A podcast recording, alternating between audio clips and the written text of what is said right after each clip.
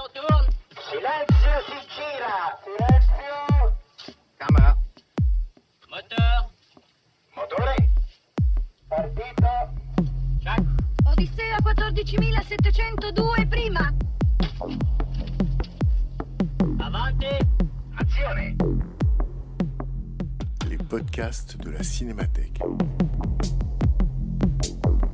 Depuis 2016, la Cinémathèque française invite régulièrement une personnalité à programmer quelques séances pour parler des films de sa vie. À chaque séance, projection d'un film, suivie d'une prise de parole et d'un dialogue avec les spectateurs.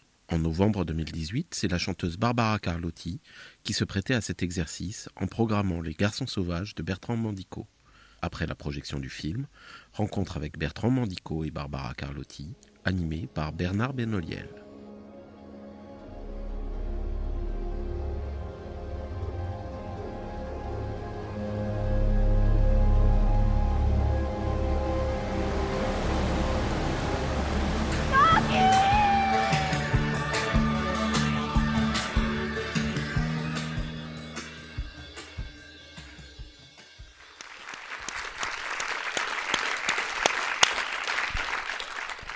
Peut-être Barbara, pour commencer cette prise de parole, cette discussion à trois, puis avec vous, je me disais pendant le film, tu l'as un peu dit évidemment en introduction, est-ce que tu peux redire ou reconstituer ce qui, dans ce film assez envoûtant, t'a le plus frappé la première fois? Est-ce que c'est... l'île où les hommes deviennent femmes? Est-ce que c'est la narration? Est-ce que c'est la proposition esthétique? Est-ce que c'est la relance en quelque sorte formelle, constante et qui, à mon avis, ne faiblit jamais? Est-ce que c'est la bande des garçons? Ils sont tellement beaux ou tellement belles que par moments les plans ressemblent à des pochettes de disques. Est-ce que, voilà, j'imagine c'est un ensemble, mais si tu devais isoler quelque chose qui, dans le film, t'a le plus séduit ou retenu, qu'est-ce que c'est ? Je pense qu'il y a quelque chose d'organique, de pulsionnel dans ce cinéma que je trouve très unique aujourd'hui et qu'il y a une vraie osmose. Il y a une vraie transe qui s'opère entre ce qui nous est envoyé pour la rétine et aussi pour les oreilles, en fait. Je pense qu'il y a vraiment une osmose entre le son et l'image, en fait, que je vois assez rarement au cinéma.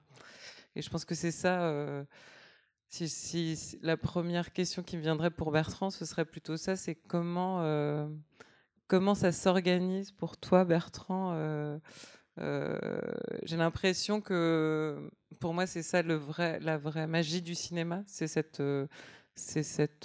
grande osmose entre le son et l'image, quelque chose de très scintillant, de très envoûtant dans l'image tout le temps, au-delà du récit bien sûr, de ces personnages, de cette histoire complètement transgenre, de cette métamorphose permanente en fait qui s'opère. Mais moi, je pense que ce qui me saisit le plus et qui pour moi est une sorte d'essai esthétique assez inédit, c'est vraiment cette osmose entre l'image et le son, quoi. Il y a tout le temps de la musique, tout le temps. Même les effets, ce qu'on peut appeler le design sonore et musical, y a un propos musical en fait permanent qui porte les images et qui les anime. Et je pense que c'est d'abord ça qui m'a complètement séduite et qui fait que je peux, que j'apprécie infiniment cette proposition d'aventure, parce que c'est vraiment une histoire d'aventure en fait. C'est vraiment qui n'est pas situé ni dans l'espace ni dans le temps. On sait pas quand ça se passe, on ne sait pas où ça se passe, on ne sait pas pourquoi ça se passe d'ailleurs. Mais justement, je pense que tout ça est porté par une musique qui est d'ailleurs aussi, qui me semble assez hybride. Et donc, il y a jusqu'à la chanson de Nina Hagen, je trouve qu'on est vraiment la chanson sur la plage, porté par une matière sonore et cinématographique qui fait corps et qui tout d'un coup s'exauce dans cette extase en fait qu'ils sont en train de vivre quand ils ont découvert qu'ils étaient, enfin voilà, quand ils sont juste avant de découvrir qu'ils allaient être transformés. On sait pas, voilà, enfin voilà. Donc il y a ce mystère, voilà, de cette alchimie entre la musique et l'image qui pour moi est très forte. Donc je dois parler alchimie. Tu dois parler. Ouais. On voudrait entendre le grand alchimiste. Oui, parce que c'est vrai. Pour moi c'est de l'alchimie. Enfin pour moi c'est vraiment la magie du cinéma. Elle se situe là en tout cas dans ce que tu proposes. Bah, j'ai une je travaille par strate, c'est-à-dire que je sépare vraiment les choses. Pour moi, l'image, c'est la terre, et puis le son, c'est l'eau, quoi. C'est la rivière ou la mer. Et donc, le film est tourné sur support pellicule. Et mon parti pris, c'est que, parce que tout ce que vous avez vu est vrai, dans la mesure où tout ce que vous avez vu, je l'ai tourné, je l'ai fabriqué au moment du tournage. Tous les trucages, tous les effets sont faits au tournage, ce qui pour moi est très important pour les acteurs, pour tout le monde d'ailleurs. Et donc on utilise des procédés assez anciens, les surimpressions, les rétroprojections, qui consistent à projeter des images derrière les acteurs et les refilmer. Donc voilà, donc toute cette image est fabriquée là, sur le moment. Et puis après, pour le son, c'est l'inverse. C'est-à-dire qu'il y a un son témoin qui porte bien son nom, qui est vraiment un témoin lointain. Je veux dire. Il y a beaucoup de boucans sur le tournage, hein, les machines. Le son témoin, peut-être, disons que c'est le son, voilà, c'est le son du direct, oui, c'est le son de l'enregistrement. C'est un enregistrement de l'instant filmé, et ce son-là, on s'en débarrasse très vite parce qu'il y a les machines à fumer. Il y a les vagues, il y a moi qui parle aussi, enfin bon bref, et comme tout le monde sait que les gens qui travaillent avec moi, c'est un parti pris que j'ai depuis quelques années, c'est que je refais tout le son, donc voilà, on sait que ce son va se débarrasser très vite, et plus les salles, plus ça m'arrange, parce que j'ai très, très vite envie de m'en débarrasser, et une fois qu'on a fait le montage image, un montage image qui nous semble cohérent, qu'on peut même regarder sans son, eh bien, à ce moment-là, on travaille sur la bande-son, et qui est le gros du travail post-production sur ce film. C'est-à-dire que je convoque toutes les actrices, les acteurs, hein, pour les post-synchroniser, ce qui me permet de les diriger une deuxième fois. Ça, j'aime beaucoup, parce qu'ils sont comme des chats, ils retombent sur leurs pattes. Les acteurs n'aiment pas trop, hein, cette idée de post-synchro, mais ce qui est formidable, c'est qu'ils retombent vraiment sur leurs pattes. Ils retrouvent vraiment l'intention qu'ils avaient sur le moment. Et là, moi, je peux apporter des nuances, leur demander de chuchoter, ou avoir... une direction d'acteur un peu contradictoire. Et puis...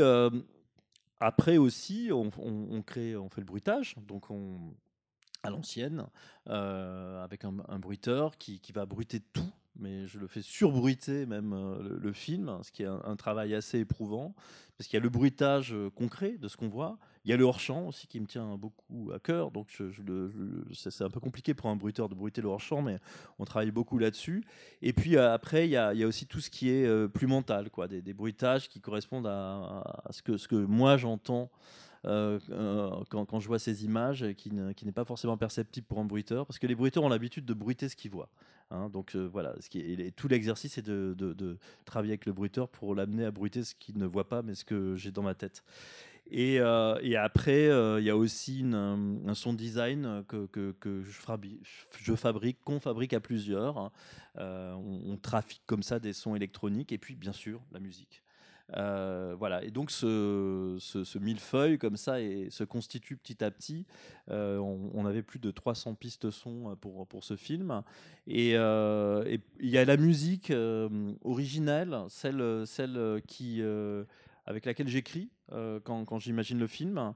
Je m'en débarrasse en grande partie pendant que je monte. Tu veux dire que tu as une bande son que tu prévois pour faire ton montage et ensuite tu t'en débarrasses et tu amènes autre chose ? Bah, c'est la bande-son du scénario, quoi. C'est-à-dire, c'est quoi ? C'est des chansons, c'est des musiques ? C'est plein de morceaux, plein de musiques. Par exemple, la Barcarolle, tu l'avais prévu avant ? Non, c'était l'opéra de Katsu au départ. D'accord. Voilà. Donc, donc en fait, ça se transforme, oui. Là, pour le coup, ça s'est vraiment transformé. Et après, au montage, il y a ces morceaux que je confronte au montage, et puis il y a d'autres morceaux qui me paraissent être des évidences. Et puis, pour des raisons financières évidentes, on peut pas s'offrir, on peut pas se payer, surtout s'offrir. Plein de morceaux, quoi. Et donc là c'était pour la première fois, je travaillais avec un musicien qui s'appelle Pierre Desprat, avec qui j'ai continué à travailler par ailleurs, parce que depuis j'ai fait un moyen métrage avec lui et d'autres petites choses, et Pierre est venu vers la fin de cette fabrication de la bande son pour remplacer certains morceaux. Et au départ, moi, je voulais vraiment un faiseur, quoi. Quelqu'un qui était capable de reproduire, de faire des plagiats presque, hein, parce que j'avais constitué comme ça une bande-son idéale, en sachant qu'il y avait certains morceaux, c'était évident que je voulais les garder, comme le morceau d'Alice Coltrane j'avais identifié. Alice Coltrane, on a fait un faux. Et, mais Nina Hagen, voilà, c'était très important, quoi, par rapport au film. C'est vraiment un pivot. Et, donc c'est un dosage comme ça, savoir par rapport au budget qu'est-ce qu'on peut garder et qu'est-ce qu'on refait, quoi. Mais Pierre, qui est extrêmement doué, m'a fait des propositions extraordinaires et tout d'un coup m'a ouvert des horizons, parce que j'avais un peu fait le deuil comme ça des collaborations avec des musiciens, et je me suis dit mais je peux aller beaucoup plus loin que ce que j'avais imaginé. Et donc là, parce qu'il est vraiment formidable, parce que il est très talentueux, je le redis, mais par rapport à son ego de musicien, il sait être un musicien de film. C'est-à-dire, il sait écouter les bêtises que je peux lui dire, les aberrations que je peux lui dire. Il me laisse intervenir dans sa musique, c'est-à-dire que je pouvais démonter sa musique, puisqu'il me livrait plusieurs pistes de sons comme ça, aller mettre des morceaux à un endroit qu'il n'avait pas imaginé, et puis comme ça lui chanter mal ce que j'avais en tête, et lui sait traduire ça, et puis créer comme ça une orchestration très particulière. Et tout d'un coup, j'ai vu qu'il y avait plein de possibilités. Donc, je lui dis, mais là, je veux du cymbalum à ce moment-là, je veux ci, je veux ça. Et donc, on a travaillé cette bande-son comme ça. Donc, c'est comme un tout, quoi. C'est vraiment le magma, le cœur vivant du film. C'est une partie très, très, très importante, cette bande-son. Et c'est ce qui me prend beaucoup, beaucoup de temps aussi dans la fabrication, quoi. Ce qui est marrant, c'est que tu passes visiblement beaucoup plus de temps en post-prod sonore qu'en post-prod cinéma, d'image, finalement. C'est-à-dire, le cinéma, tu le crées avec des effets. Par exemple, il y a beaucoup de filtres. Moi, ce que j'adore, par exemple, c'est... vous l'avez sans doute vu, c'est... la mer qui scintille, puis ça renvoie aux étoiles, puis ça renvoie au masque de Trevor. Enfin, voilà, il y a comme ça des correspondances. On a l'impression que tout est irradiant dans ton film. Et puis ça se colore, et puis ça redevient en noir et blanc. Enfin, il y a énormément d'effets à l'image, quand même. Et tout ça, tu le fabriques au moment où tu filmes, en fait. Oui, tout est fait en direct. C'est-à-dire que tu sais quand tu tournes que tu as tel filtre, tel effet que tu vas mettre, et ensuite tu n'interviendras plus sur l'image une fois que tu auras filmé. Oui. Les filtres sont mis devant l'objectif, et donc assumés. Ce qui est aux antipodes de la façon dont on fait aujourd'hui les effets sur la vidéo, en fait. Moi, je pense que les décisions, elles doivent être prises au tournage, quoi, et pas après. On n'a pas besoin de réfléchir à outrance, quoi. Il faut se décider sur le moment, quoi. Réfléchir avant, bien sûr, hein, le prévoir, mais se décider. Je cadre moi-même, c'est-à-dire je tiens la caméra et je cadre. Donc c'est très important pour moi, ça, hein, aussi, cet acte-là, parce que j'ai l'impression qu'il n'y a personne entre moi et les acteurs et les actrices. J'ai même l'impression d'être acteur du film en cadrant, et de pouvoir dialoguer comme ça avec les acteurs. Donc c'est déjà un parti pris. ce qui fait que je ne sais pas dire au cadreur, bah, tiens, attends, là, ça c'est beaucoup à l'épaule, hein, même si ça ne se voit pas trop.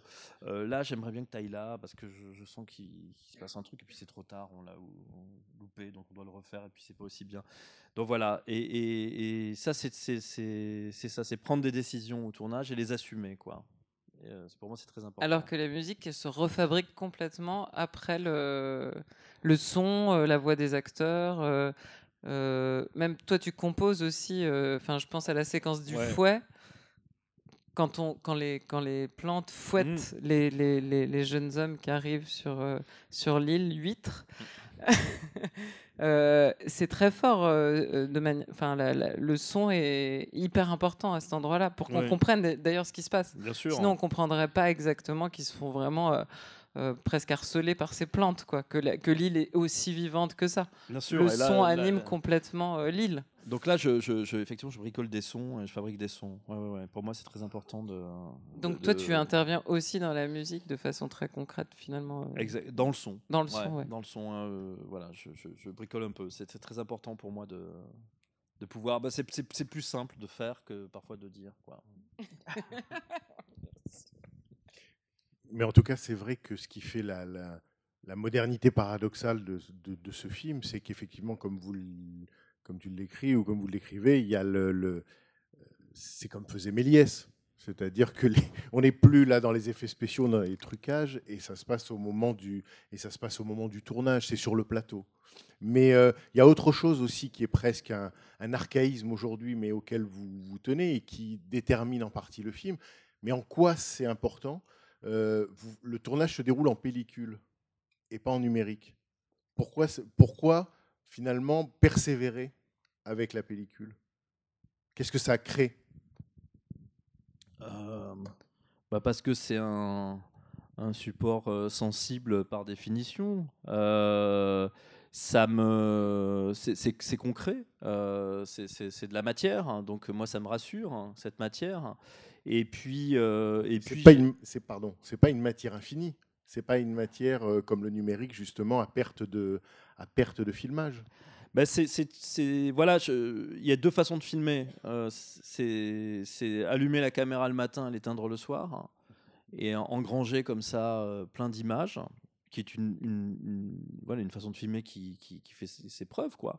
Et puis c'est de l'ordre du rite pour moi, hein, c'est-à-dire c'est savoir que c'est précieux quand on allume la caméra, qu'on a droit à X prises, pas plus, qu'on va tout condenser à ce moment-là. Et du coup, le tournage devient comme une performance. Et tout le monde est concentré là-dessus, tout le monde est conscient de ça, tout le monde devient acteur, hein, y compris le moindre technicien. Il n'y a pas un bras inactif, j'allais dire. Il y a toujours des gens qui doivent agiter quelque chose. Il y a des machines à fumer, il y a des choses dans tous les sens. Et tout le monde se concentre à ce moment-là. Et cette concentration, presque comme une prière, comme une incantation, pour moi, permet cet instant magique. Hein, j'emploie des gros mots, hein, mais c'est-à-dire la captation d'un instant fort. Ça nous aide à nous concentrer. Et puis après, moi, cette image captée sur pellicule, je vois la différence, quoi. Quand je vois des films, je vois la différence entre un film qui a été filmé sur support pellicule et en numérique.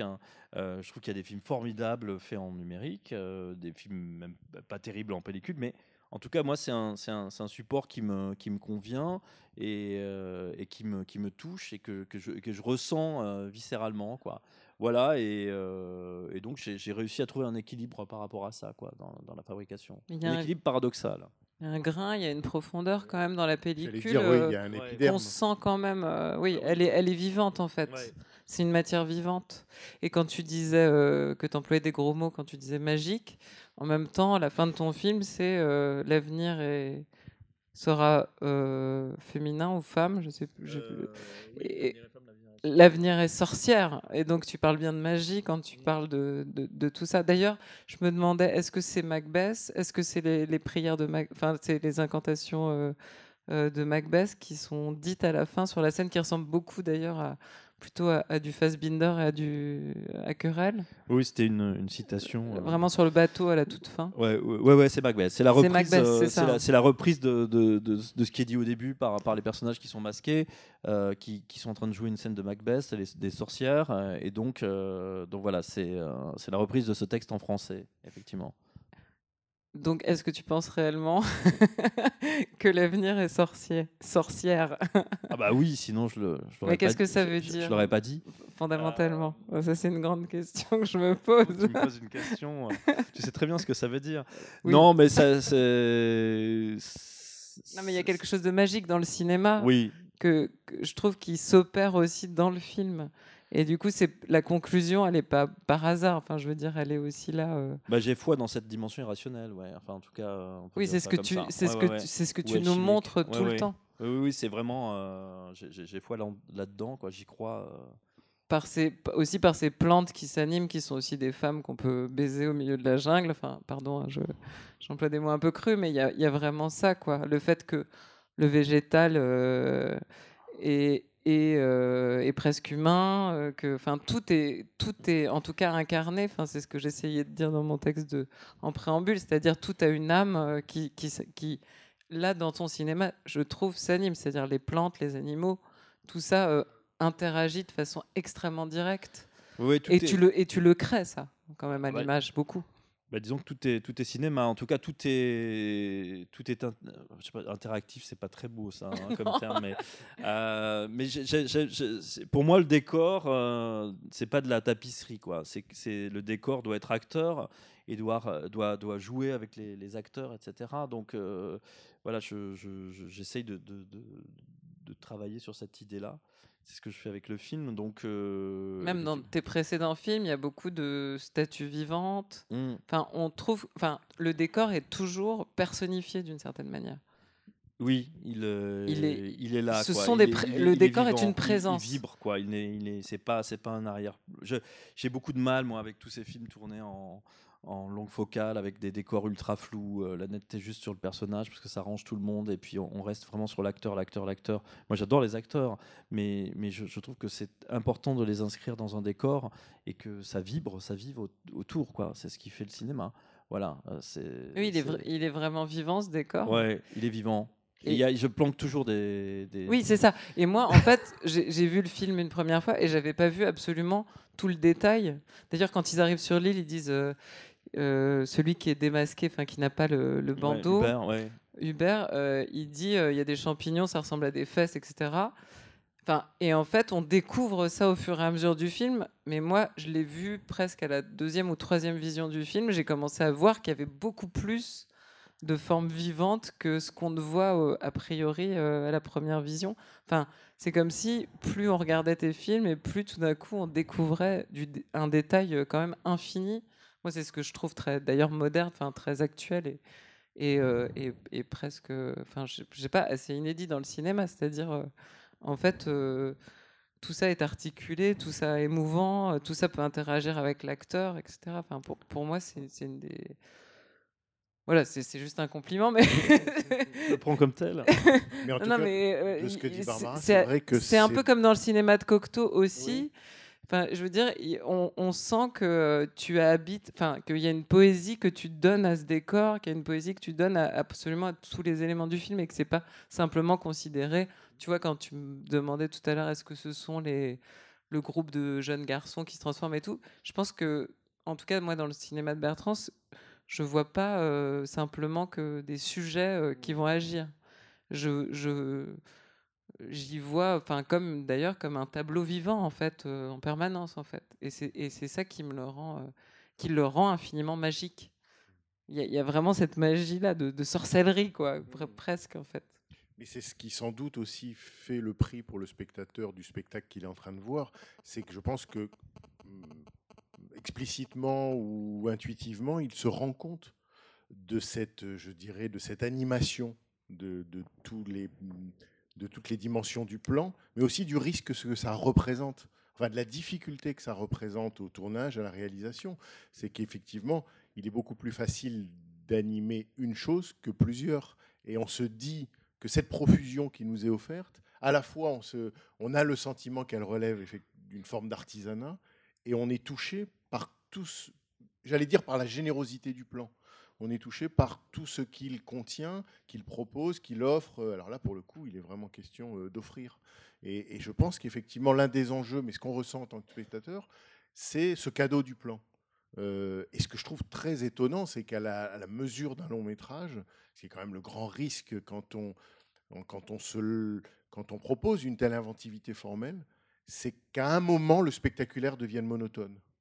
C'est qu'à un moment, à force d'éblouissement, à force de feux d'artifice, on puisse à un moment s'habituer d'une certaine manière. Et je trouve que là, c'est tenu jusqu'au bout, c'est-à-dire que comme ce n'est pas un effet pour l'effet, ou ce n'est pas profusion d'effets en quelque sorte pour masquer quelque chose qui manquerait, il y a une capacité, le film sur quoi, 1h50, a une capacité à tenir son engagement formel qui fait que je trouve, enfin, après vous, à vous de dire, mais que le spectateur ne décroche pas ou ne s'habitue pas à cette profusion. Et ça, c'est quand même rare.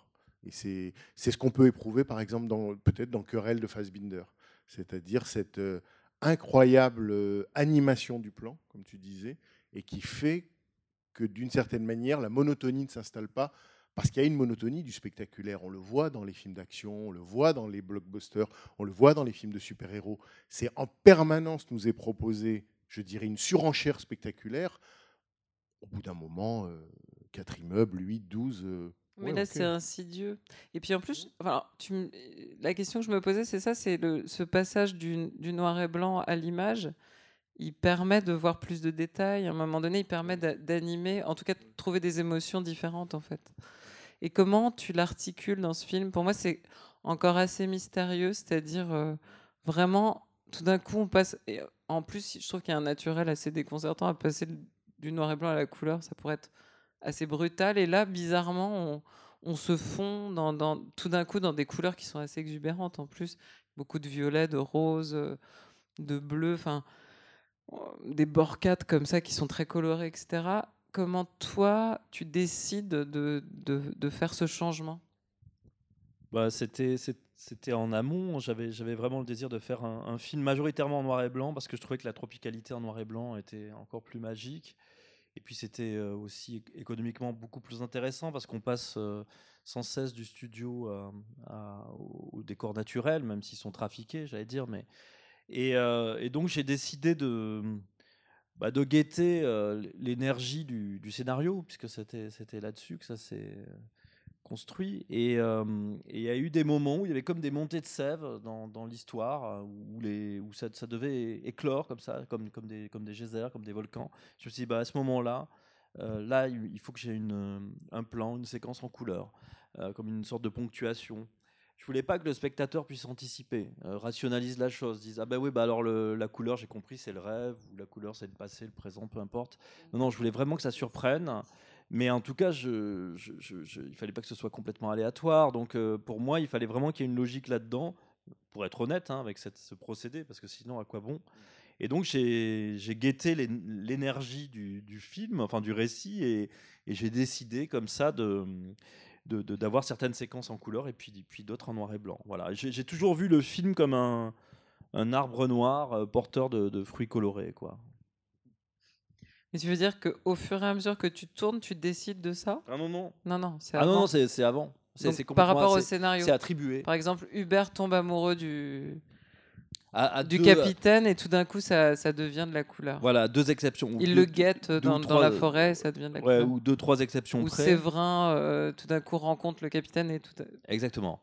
À deux, trois exceptions près, les plans en couleur étaient prévus. Alors après, le film a été tourné totalement en couleur parce que pour avoir des nuances de noir et blanc plus fines, moins granuleuses, on a opté pour un tournage en couleur, ce qui se fait beaucoup, et avec une bascule en noir et blanc pour finir, quoi. Parce que la pellicule noir et blanc, ce qui n'était pas le cas à une époque, est moins sensible que la pellicule couleur, et donc il y a des montées de grains pas possibles. Voilà. On a perdu une partie des spectateurs. Mais c'est trop technique. La couleur est noir et blanc. Non, pardon. Mais justement, peut-être à vous, je dirais, si vous avez une question, Oui, là, monsieur, au milieu. Bonsoir. En fait, c'est juste pour rebondir sur ces questions de pellicule. Enfin, c'est purement technique, mais c'était quel stock Kodak qui a été utilisé? J'adore l'image, je suis très curieux en fait. Vous avez raison. Eh ben non, mais c'est pas de la pellicule périmée. Hein. Quel stock je sais pas moi. Enfin, c'était le stock du moment. Non, mais il veut dire quelle pellicule. Quelle pellicule? Excusez-moi, je croyais que c'était un stock très particulier gardé dans une grange quelque part. Je ne pourrais pas vous dire l'émulsion, à vrai dire. Ça, je vais vous décevoir énormément ce soir. Mais je me souviens plus. Voilà. Non, moi, je voulais revenir un peu peut-être sur le sens et la morale du film parce que je pense qu'en... Enfin, moi, la première fois que j'ai vu le film, je me suis posé des questions morales qui, je pense, à la deuxième vision et tout ça, se sont évanouies. C'est-à-dire, tu poses quand même la question du genre et de la métamorphose du genre, donc de jeunes hommes qui sont quand même punis pour leurs méfaits, pour leur violence et qui vont, du coup, comme punition, devenir des femmes, quoi. Et au début, je me suis dit, qu'est-ce que ça veut dire, en fait, ce truc? Alors, en plus, en tant que femme, bien sûr, je me suis dit, nous, les femmes, on serait plus sensibles, intelligentes, tout ça, et on serait moins violentes. Et puis, en fait, très vite, en revoyant le film, je me suis dit, mais en fait, il n'y a absolument pas de question de morale, en fait, là-dedans. J'avais plutôt l'impression de pouvoir, après, rentrer dans cette idée d'une métamorphose possible et que c'était ça ta proposition. Et en fait, je repense encore à la musique. Quand le capitaine arrive chez les parents qui veulent punir leurs enfants, tu mets l'extrait donc de la barcarolle des contes d'Hoffmann. Et en fait, les paroles de cette chanson, quand on les connaît, c'est « Belle nuit, aux nuits d'amour ». Et en fait, c'est une promesse.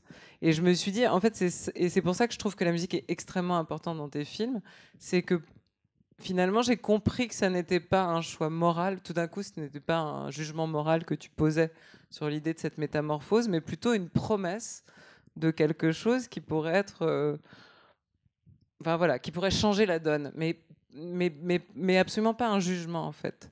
Donc voilà, je voulais savoir. C'est pas vraiment une question, c'est plutôt là ce que j'ai ressenti moi à force de voir le film et surtout de me dire, en fait, même par rapport à ce que propose Séverine ou Séverin, selon comme on la voit, il y a visiblement pas de choix moral en fait. Alors que je pense que moi je connais des gens qui ont vu ton film hein, et qui se sont dit il y a un choix moral tout à coup. C'est la punition des hommes, c'est de devenir des femmes. Or, je ne pense pas que ce soit ça ton propos. Est-ce que tu peux nous en dire plus là-dessus? Oui, la morale m'ennuie profondément, comme les frontières, comme la punition. Au départ, ce procédé qui est mis en place, un peu crapoteux, un peu foireux, c'est pour en faire des castrats. Et ce garçon qui vient chanter Offenbach...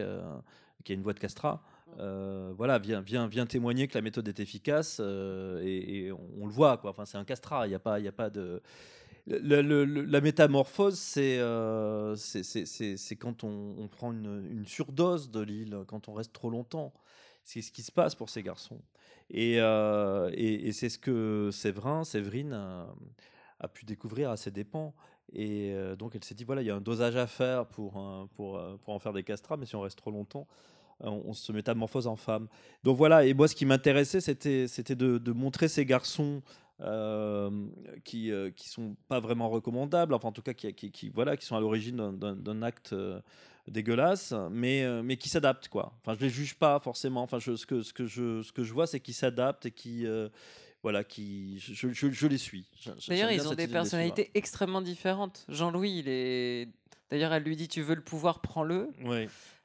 Ils sont très, très différents les uns des autres, en fait, quand on les considère individuellement. Ben, individuellement, je pense qu'ils sont pas mal. C'est la meute qui rend con. C'est le groupe qui rend C'est peut-être ça qui est moral dans ton film, ouais, en fait. Peut-être. Mais non, mais là, en tout cas, il y a plusieurs personnages. Il y a les cinq individus pris séparément, et puis le groupe, quoi, qui sous couvert de s'appeler Trevor, devient pulsionnel, etc. Voilà, ils canalisent toutes les pulsions, quoi. Mais ils sont tous très différents. Enfin, ils ont la même silhouette. J'ai voulu prendre 5 actrices très belles, comme ça, qui peuvent se ressembler de prime abord, mais qui sont très très différentes dans la vie et dans le film aussi. Donc c'était vraiment jouer sur ça, je voulais pas avoir une différenciation du groupe, ce qui est pour moi un truc un peu facile avec le gros, le petit, le maigre, etc. Je voulais vraiment qu'elles soient quasiment identiques comme les Beatles. La première fois qu'on les voyait, on se disait tiens, ils sont tous avec leur coupe au bol, c'est tous les mêmes. Peu comme dans Orange Mécanique aussi, le groupe. Aussi, ouais. On y pense beaucoup. Quand même. Bien sûr, oui. C'était une référence évidente et j'ai pris pas le chemin inverse, mais en tout cas le contre-pied un petit peu en quelque sorte. Les Beatles, c'est plutôt All We Need Is Love et Orange Mécanique, c'est l'inverse. Mais c'est plus une histoire de silhouette, quoi. Hein. Mais voilà, je voulais vraiment qu'ils soient identiques la première fois qu'on les voit. D'ailleurs, le masque sert à unifier le groupe. Et puis après, on s'aperçoit que chaque individu a une personnalité très très particulière et puis à une sensibilité aussi très très particulière. Oui, d'ailleurs, ils se scindent en deux. Enfin, on sent qu'il y a des sous-groupes, et même vis-à-vis du capitaine, qui est aussi extrêmement ambigu. Quand on découvre que le capitaine a un sein, c'est, je trouve, à la première vision du film, j'étais pas tombée amoureuse du capitaine, mais à la deuxième vision, j'étais vraiment genre en extase devant cet homme. Mais aussi parce qu'il a des attributs fascinants. Il a cette énorme queue tatouée. Pardon encore. Qui était une langue de bœuf. Qui est une langue de bœuf, ça. C'est hyper choquant. C'est mon côté pudique, quoi. Je préfère montrer une langue de bœuf. Hein. Ouais. Oui, d'ailleurs, je lui disais, c'est quand même un film où on voit beaucoup de queues. Et il me disait, mais en fait, c'en est pas. C'est que des moulages ou des langues de bœuf. Non, mais ce qui est marrant, c'est qu'il y a un très fort érotisme dans ton film qui est, je trouve, jamais vécu comme une pornographie. Je dis pas ça juste pour qu'on plaisante et tout ça. Non, je trouve que c'est important. Et c'est jamais vécu comme une pornographie. En tout cas, moi, le plaisir que j'ai à voir ce film, c'est qu'il y a aussi ce plaisir de vraiment scopique, de regarder presque des choses presque porno, enfin quand même tout le temps. C'est une tendance. L'arbre à fellation, j'ai l'impression que personne n'échappe à cette vision-là. Non, mais du coup, ça rejoint cette idée de il n'y a pas de morale sur le genre et il n'y a pas de morale sur la sexualité. Et c'est ça que je trouve très libérateur, en fait. Oui. Ni sur la nature, je sais pas. Alors oui, quand on mange une banane, moi je pense pas. Enfin, tu dis l'arbre à fellation, mais oui, ça évoque ça. Mais ce ne sont que des fruits qui rejettent du lait, tu vois. Bien sûr. Il y a quand même cette plante que Jean-Louis chevauche. Oui. Enfin, cet arbre. Ça, on peut. Par contre, on n'a pas d'équivalent réel dans la nature. Il n'y a pas d'équivalent, mais la nature est pleine de surprises. Est-ce que tu vois à l'œuvre les hormones, on va dire ça, les hormones partout dans la nature? Non, mais je trouve que la nature est hyper sexuée, quoi. Je vois du sexe partout. Alors, je suis peut-être l'esprit mal tourné, mais vraiment. C'est l'automne, je vois des champignons. Enfin, moi, je vois du sexe partout, quoi. La nature n'est que sexe, donc je ne fais que grossir le trait ou le dévier, quoi. Mais un documentaire sur la forêt, quoi. Mais complètement. En tout cas, la langue de bœuf du capitaine, si je puis me permettre, moi, m'a fait immédiatement penser au torse tatoué de Michel Simon dans L'Atalante. Ah oui, je dis oui. Là, vraiment, je me suis dit bon. Et puis après, quand il y a les plans de surimpression. Si tu as besoin de lecture, tu peux venir me voir. Oui, si tu as besoin de lecture. Mais là, on pense vraiment à Jean Vigo et à La Talente. Oui, même parce que je suis un. Enfin, c'est une évidence. Je veux dire, beaucoup de cinéastes comme moi sont fous de Jean Vigo. Il y en a plein qui font semblant, mais moi, j'adore vraiment. Et La Talente a été un film très très marquant. Et effectivement, j'ai convoqué comme ça le souvenir du père Jules et de son cabinet des curiosités. Moi, j'étais persuadé que dans un des bocals, il y avait un phallus coupé. Il y a des mains coupées, mais j'étais persuadé d'avoir vu ça à un moment donné. C'est comme avec la nature. Ouais, voilà. Je vois. Mais c'est une séquence hyper sexuelle. Hein. Je crois que c'est une. D'ailleurs, de toute façon, tout le film est extrêmement torride. Hein, quand ce film de Jean Vigo qui date de 1934, il y a même le moment où il se coupe avec un couteau pour montrer à la jeune femme le sang. Et elle est tellement étonnée par la coupure qu'il fait qu'elle sort la langue. Ouais. Donc c'est bon. Enfin, ouais. Comment dire, les enjeux sont sinon explicites, du moins inoubliables, quoi. Oui, et puis le tatouage avec le nombril qui sert d'habitacle à une cigarette. Et puis il y a cette scène où il se caresse les aisselles en pensant les aisselles velues à l'époque, en pensant l'un à l'autre. Les amoureux sont à distance. Ouais, c'est un film de bateau, un film d'amour. Oui, mais ça se passe sur une péniche. Formidable. Ouais. Absolument. Mais il y a beaucoup de références à d'autres cinémas et d'autres cinéastes aussi. Enfin, je trouve qu'il y a vraiment une espèce de syncrétisme de cinéma très disparate. Tu vois. Enfin, le masque de Trevor, c'est vraiment Kenneth Anger. Enfin, il y a vraiment. Je trouve que il y a du Fassbinder, il y a du Cocteau, il y a plein de cinémas qui se croisent en fait, et que je trouve que tu assumes vraiment comme tel, mais en même temps tu en fais complètement autre chose. C'est important pour toi de convoquer ces références. Dès qu'on parle référence, ça va. Désolé. Mais j'espère avoir une bonne digestion, surtout. Mais oui, je vais pas faire semblant de ne pas avoir vu ces films qui sont marquants, qui sont importants, et je vais pas les éviter non plus parce que ils ont été très importants. Donc j'essaye de les. De les faire miens, de les dompter, de faire des films personnels aussi, mais sans. Pour moi, tu les personnifies presque. En fait, c'est ça qui je trouve assez nouveau en fait dans le cinéma français d'auteur d'aujourd'hui. Ça relève pas de la citation. Voilà, c'est hyper nouveau. Je fais pas du spiritisme. Hein, je les convoque. Voilà. Je convoque les esprits de ces films-là, peut-être. Alors, ça peut être ça. Mais tu parlais de Jean Vigo, mais aussi Vigo, j'ai beaucoup pensé à Zéro de conduite, quand la séquence sur la plage d'étreinte entre les garçons avec les plumes. J'avais en tête Zéro de conduite, où il y a une bataille de pelochons avec des plumes comme ça, avec les jeunes garçons dans le dortoir. Alors, on est loin du dortoir, mais tout de même, c'était là, quoi, c'était présent en moi. On va Attends, est-ce que je peux te poser une... Pardon, j'en profite tellement. On se voit pas souvent. On se voit pas régulièrement. Donc... Aussi, je donne après. Non, par rapport à Macbeth, parce que je trouve que c'est très présent. Enfin, par rapport à Shakespeare, pardon, parce que je trouve que quand même tu le cites énormément. Enfin, il est présent.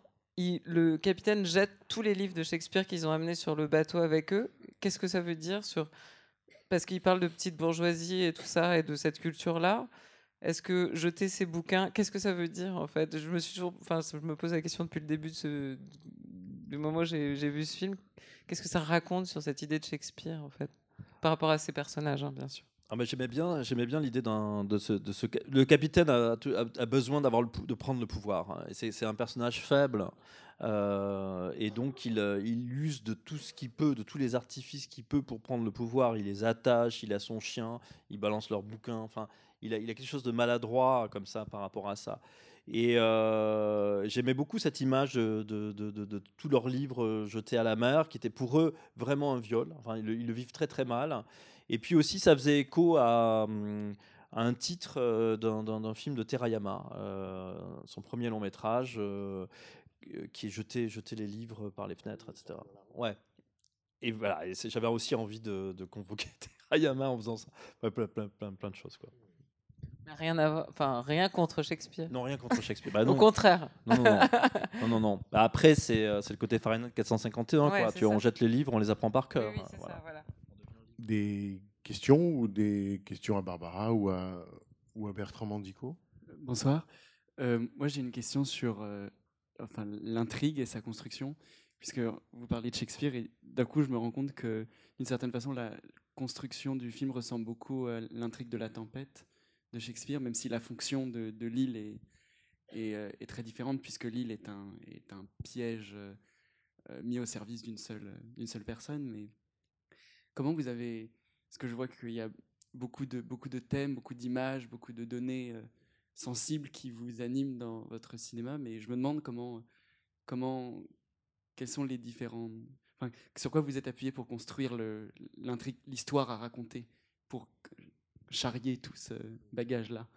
C'était des premières images comme ça que j'avais en tête de métamorphose, de robinsonade en quelque sorte, hein, de garçons qui viennent sur une île pris en main par un capitaine. Ça, c'était le premier élan, et ce récit, c'est à la fois la convocation de lecture d'enfance, les robinsonades de Jules Verne, c'est 2 ans de vacances par exemple, ou Stevenson, et puis aussi, d'où le titre, des lectures adolescentes comme William Burroughs et Les Garçons Sauvages. Voilà, et comment faire cohabiter à la fois une intrigue lié à l'enfance, un récit d'aventure pur, et quelque chose de beaucoup plus impur lié à l'adolescence, qui est les garçons sauvages et toutes les pulsions sexuelles qui sont autour des garçons sauvages. Donc j'avais envie de créer une greffe, une sorte de télescopage entre ces deux types de récits, et c'est comme ça que j'ai commencé à penser, j'ai commencé à imaginer cette histoire, quoi. Mais j'avais vraiment envie d'une trame assez classique, hein, pour pouvoir après... Comme d'un tronc, pour pouvoir mettre mon lierre tout autour et faire mes volutes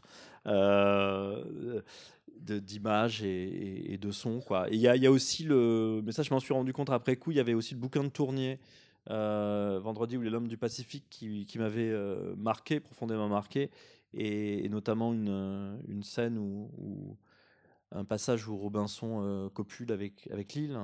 Donc voilà, c'est les souvenirs de toutes ces lectures que j'ai essayé d'agencer pour en faire un récit qui m'est propre.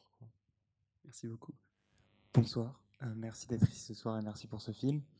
Oui, vous parlez de toutes les références littéraires du film, mais en fait il y avait une référence à laquelle je n'avais pas pensé la première fois et je viens d'y penser en le revoyant, et comme je sais que vous êtes très familier avec l'univers de Borowczyk, moi j'ai énormément pensé à Goto, l'île d'amour, au 2e visionnage, et je voulais savoir tout au niveau de la politique de l'île, des rapports surtout au niveau du ton du film, et je ne savais pas si justement c'était un des films qui vous avait principalement inspiré pour les garçons.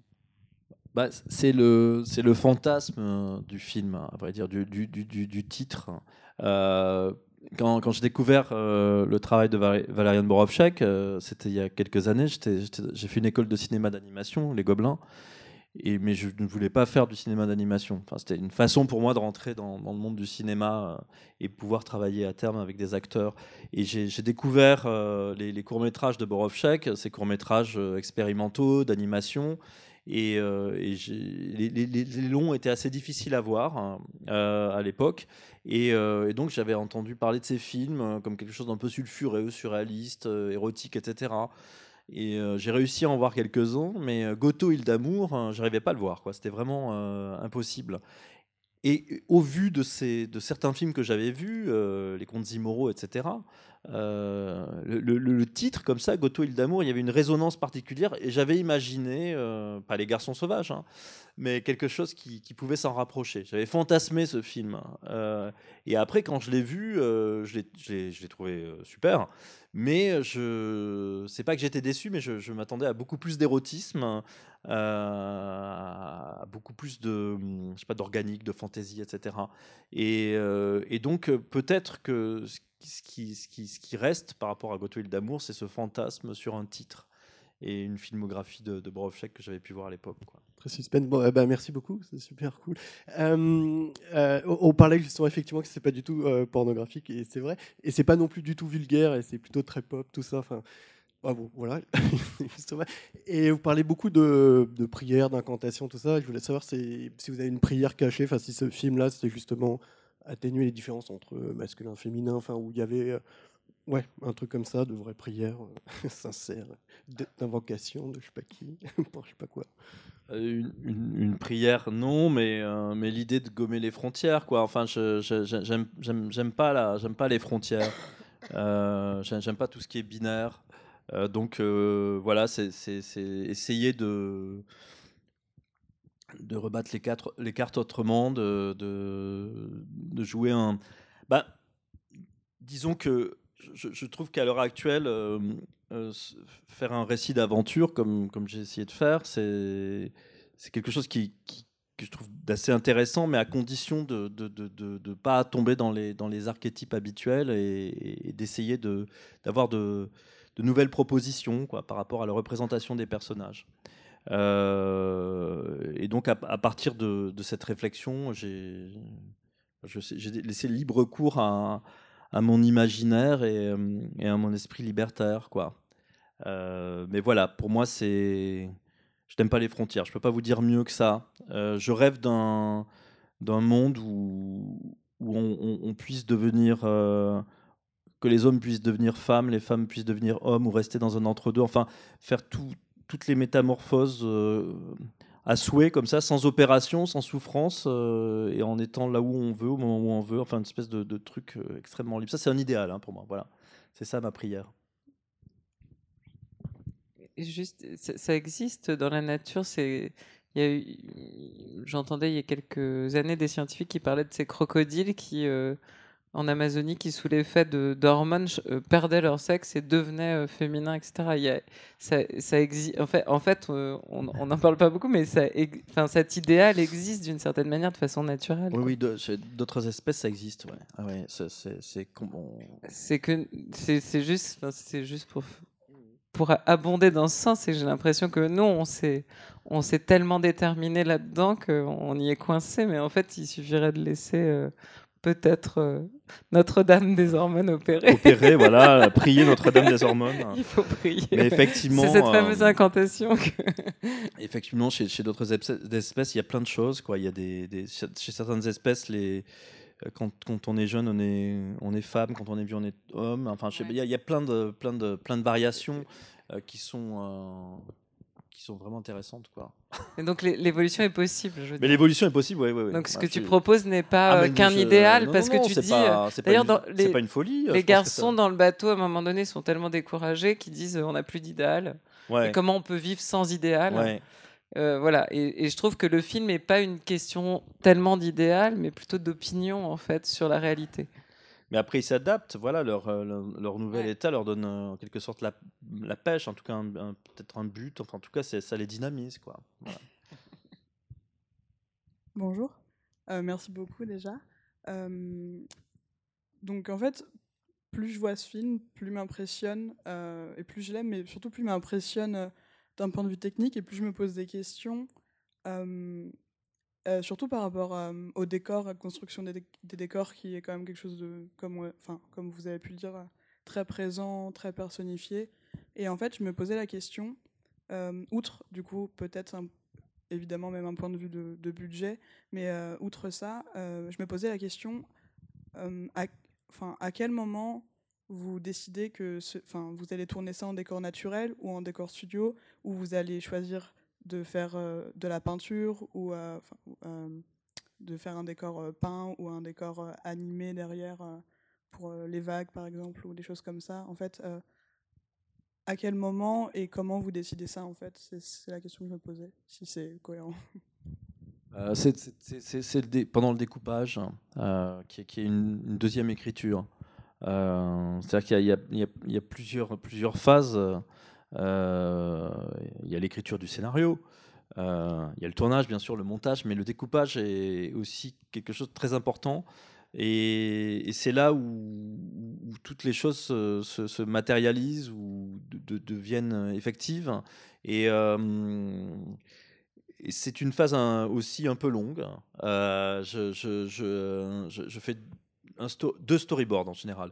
Un premier qui est vraiment une vision du film j'allais dire très, très brute et très pure, sans avoir eu les décors en main, les décors naturels, où comme ça je me projette, j'essaye de me raconter l'histoire, et je fais ça sur des post-it, c'est quasiment illisible, hein, mais enfin en tout cas j'explique après à mon équipe, à la chef opératrice, la décoratrice,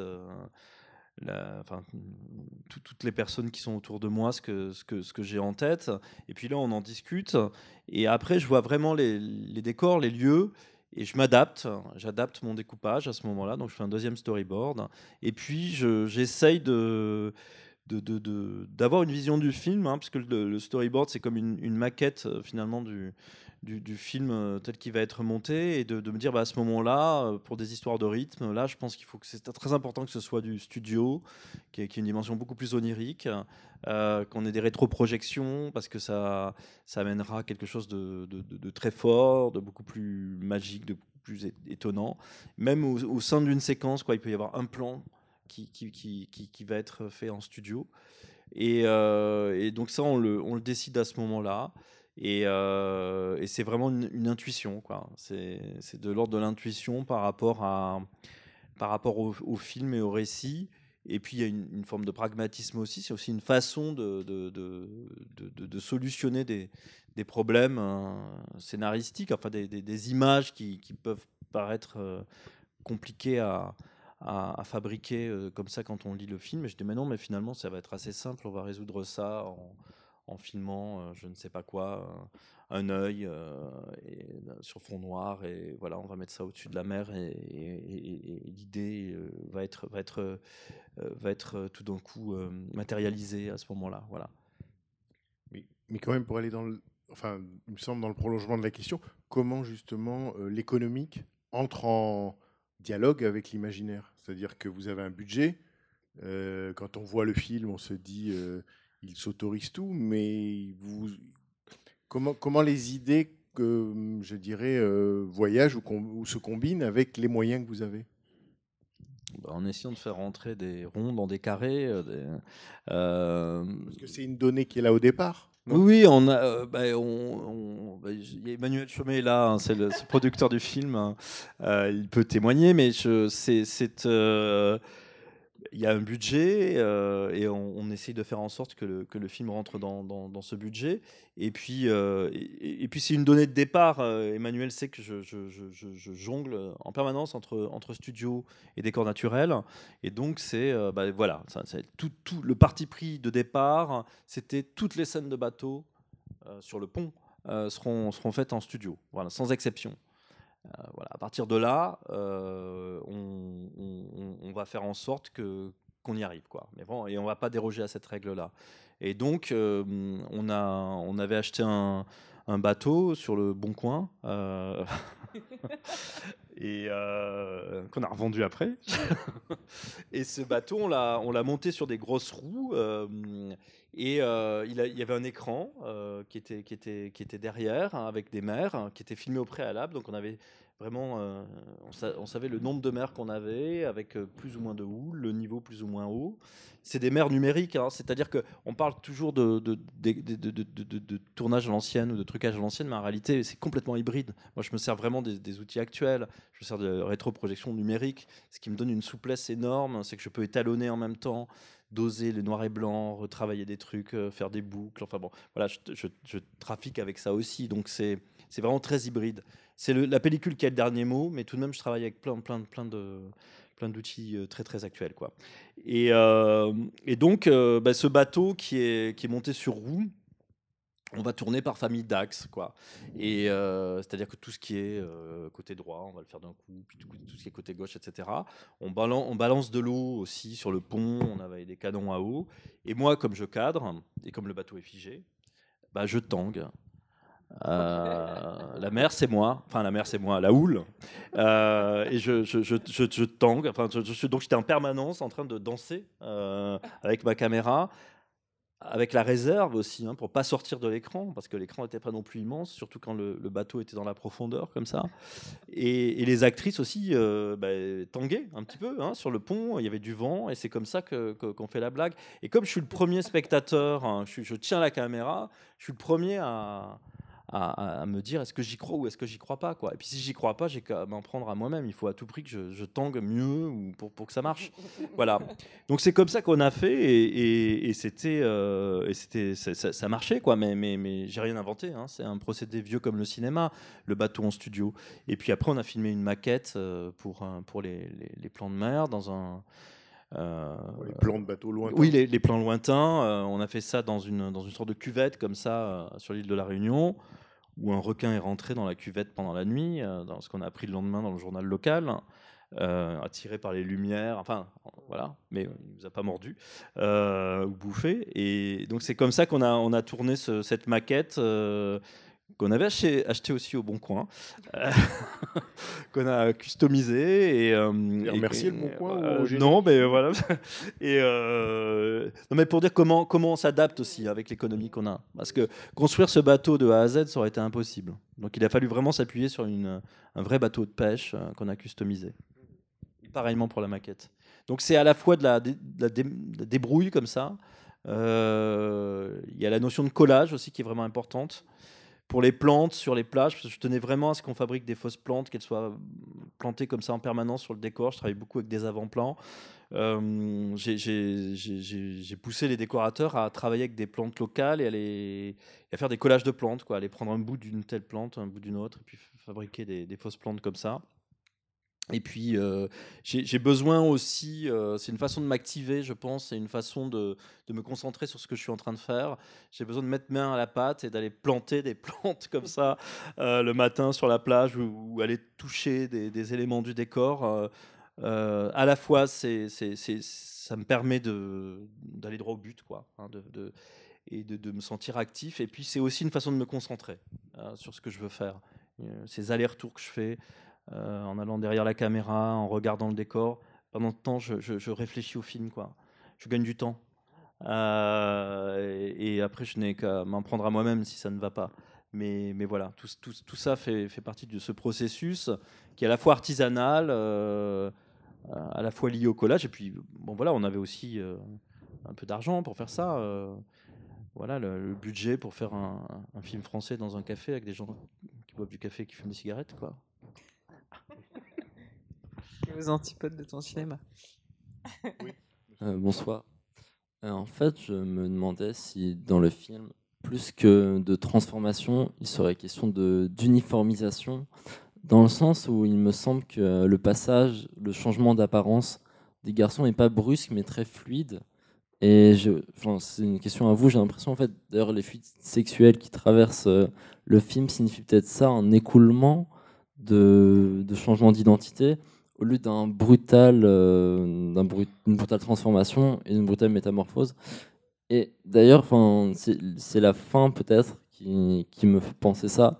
Parce que quand Tanguy dit si je ne suis pas femme, alors je serai capitaine, je vois moins ça comme un échec à être femme, mais plus comme une invitation à être hybride, androgyne peut-être, et du coup une ouverture vers quelque chose de nouveau et de troisième sexe peut-être. Oui, c'est une question à vous, voir c'est un peu ça. Bah, oui, c'est cette idée d'adaptation. Pour moi, c'est le personnage de Tanguy qui a l'air mécontent de son sort n'est pas mal parce qu'elle est dans un entre-deux, mais mal parce qu'elle ne fait plus partie du groupe, quoi. Elle est la seule à être dans cet état-là. Tous les autres seraient dans cet état-là, elle serait la seule garçon, j'allais dire, métamorphose complète, fille, pardon.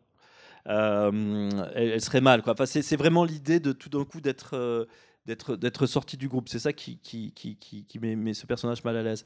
Mais dans le fond, au final, voilà, l'état dans lequel elle est, dans lequel il est un état formidable. Enfin, y a pas, j'ai pas de jugement moral par rapport à ça, ou pas de jugement du tout. On s'adapte, on est comme on est. Tout est formidable, quoi. J'ai pas je sais pas comment dire ça autrement. Et par rapport à votre question.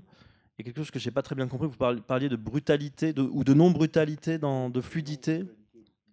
Oui, c'est ça, en fait. La transformation n'est pas brusque, elle est continue, elle est sourde. elle est quand même, elle est quand même immédiate. Enfin, elle est quand même d'un coup. Oui, mais même dès le départ, le look des garçons, du coup, est assez androgyne. Ah oui, oui. Et du coup, quand ils deviennent femmes et qu'ils prennent des seins et des organes génitaux féminins, c'est pas non plus un choc, vous voyez. Alors, ils restent quand même dans l'androgynie, pas oui, dans oui. La cassure ou le.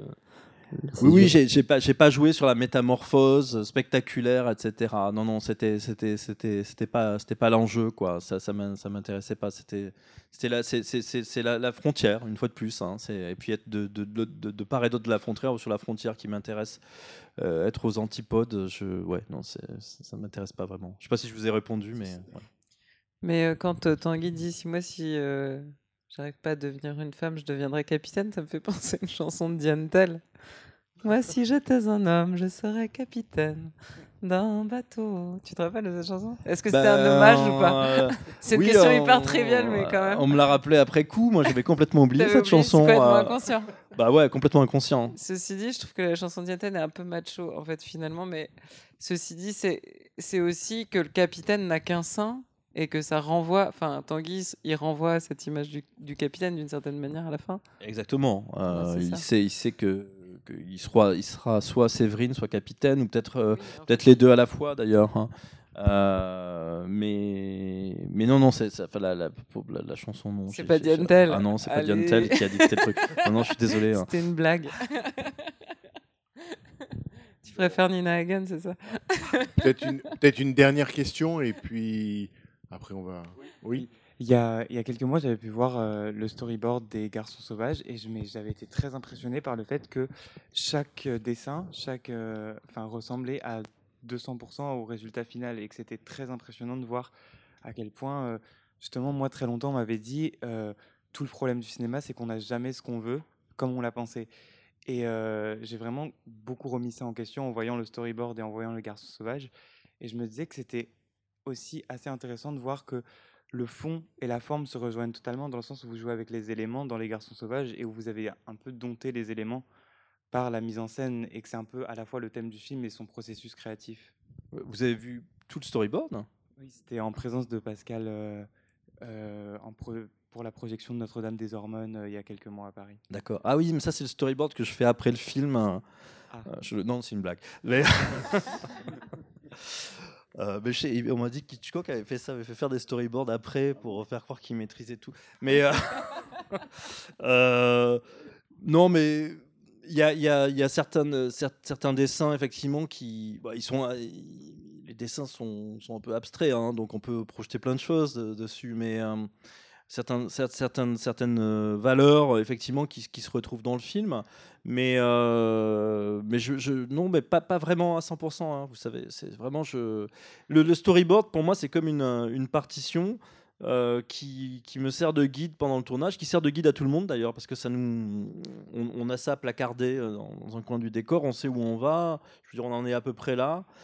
J'ai pas besoin de relire le scénario et voilà, donc on suit la partition et on voit ce qu'on peut sauter, ce qu'on doit impérativement faire et pendant le tournage il y a des parties effectivement que je ne peux pas éviter, des plans qui sont assez techniques, mais il y a des parties où tout d'un coup c'est vraiment extrêmement lié, quoi. C'est-à-dire de là où j'avais imaginé une dizaine de plans, ça ne sera qu'un seul plan à l'épaule qui va vaguement passer par les valeurs que j'avais imaginées, mais je reste dans l'énergie du jeu des actrices à ce moment-là, et parce que je me méfie beaucoup de ma main, parce qu'elle me fait dessiner des trucs par facilité, et puis il y a des choses qui sont beaucoup plus intéressantes à filmer qu'à dessiner, donc voilà, je méfie du storyboard, quoi. Mais c'est parce que je suis anxieux, je suis parano, je sais pas, j'ai besoin de préparer un maximum. C'est pour ça que j'ai cet outil sous la main. Mais oui, il y a certaines choses qui coïncident vraiment. Mais vraiment, je le suis pas à la lettre, quoi. C'est vraiment, c'est vraiment quelque chose qui pour moi, entraverait trop une certaine énergie, quoi. On va peut-être s'arrêter là, provisoirement. De toute façon, vous l'avez compris, on réinvitera Bertrand Mandico. Je voulais aussi remercier vraiment Barbara Carlotti, d'avoir eu l'idée de programmer ce très beau film, et évidemment, d'avoir permis, d'avoir invité Bertrand à se joindre à sa parole. Voilà, un grand merci à vous deux. Et puis, on se retrouve dans 15 jours. Merci beaucoup. Et encore une fois, à vous deux, merci.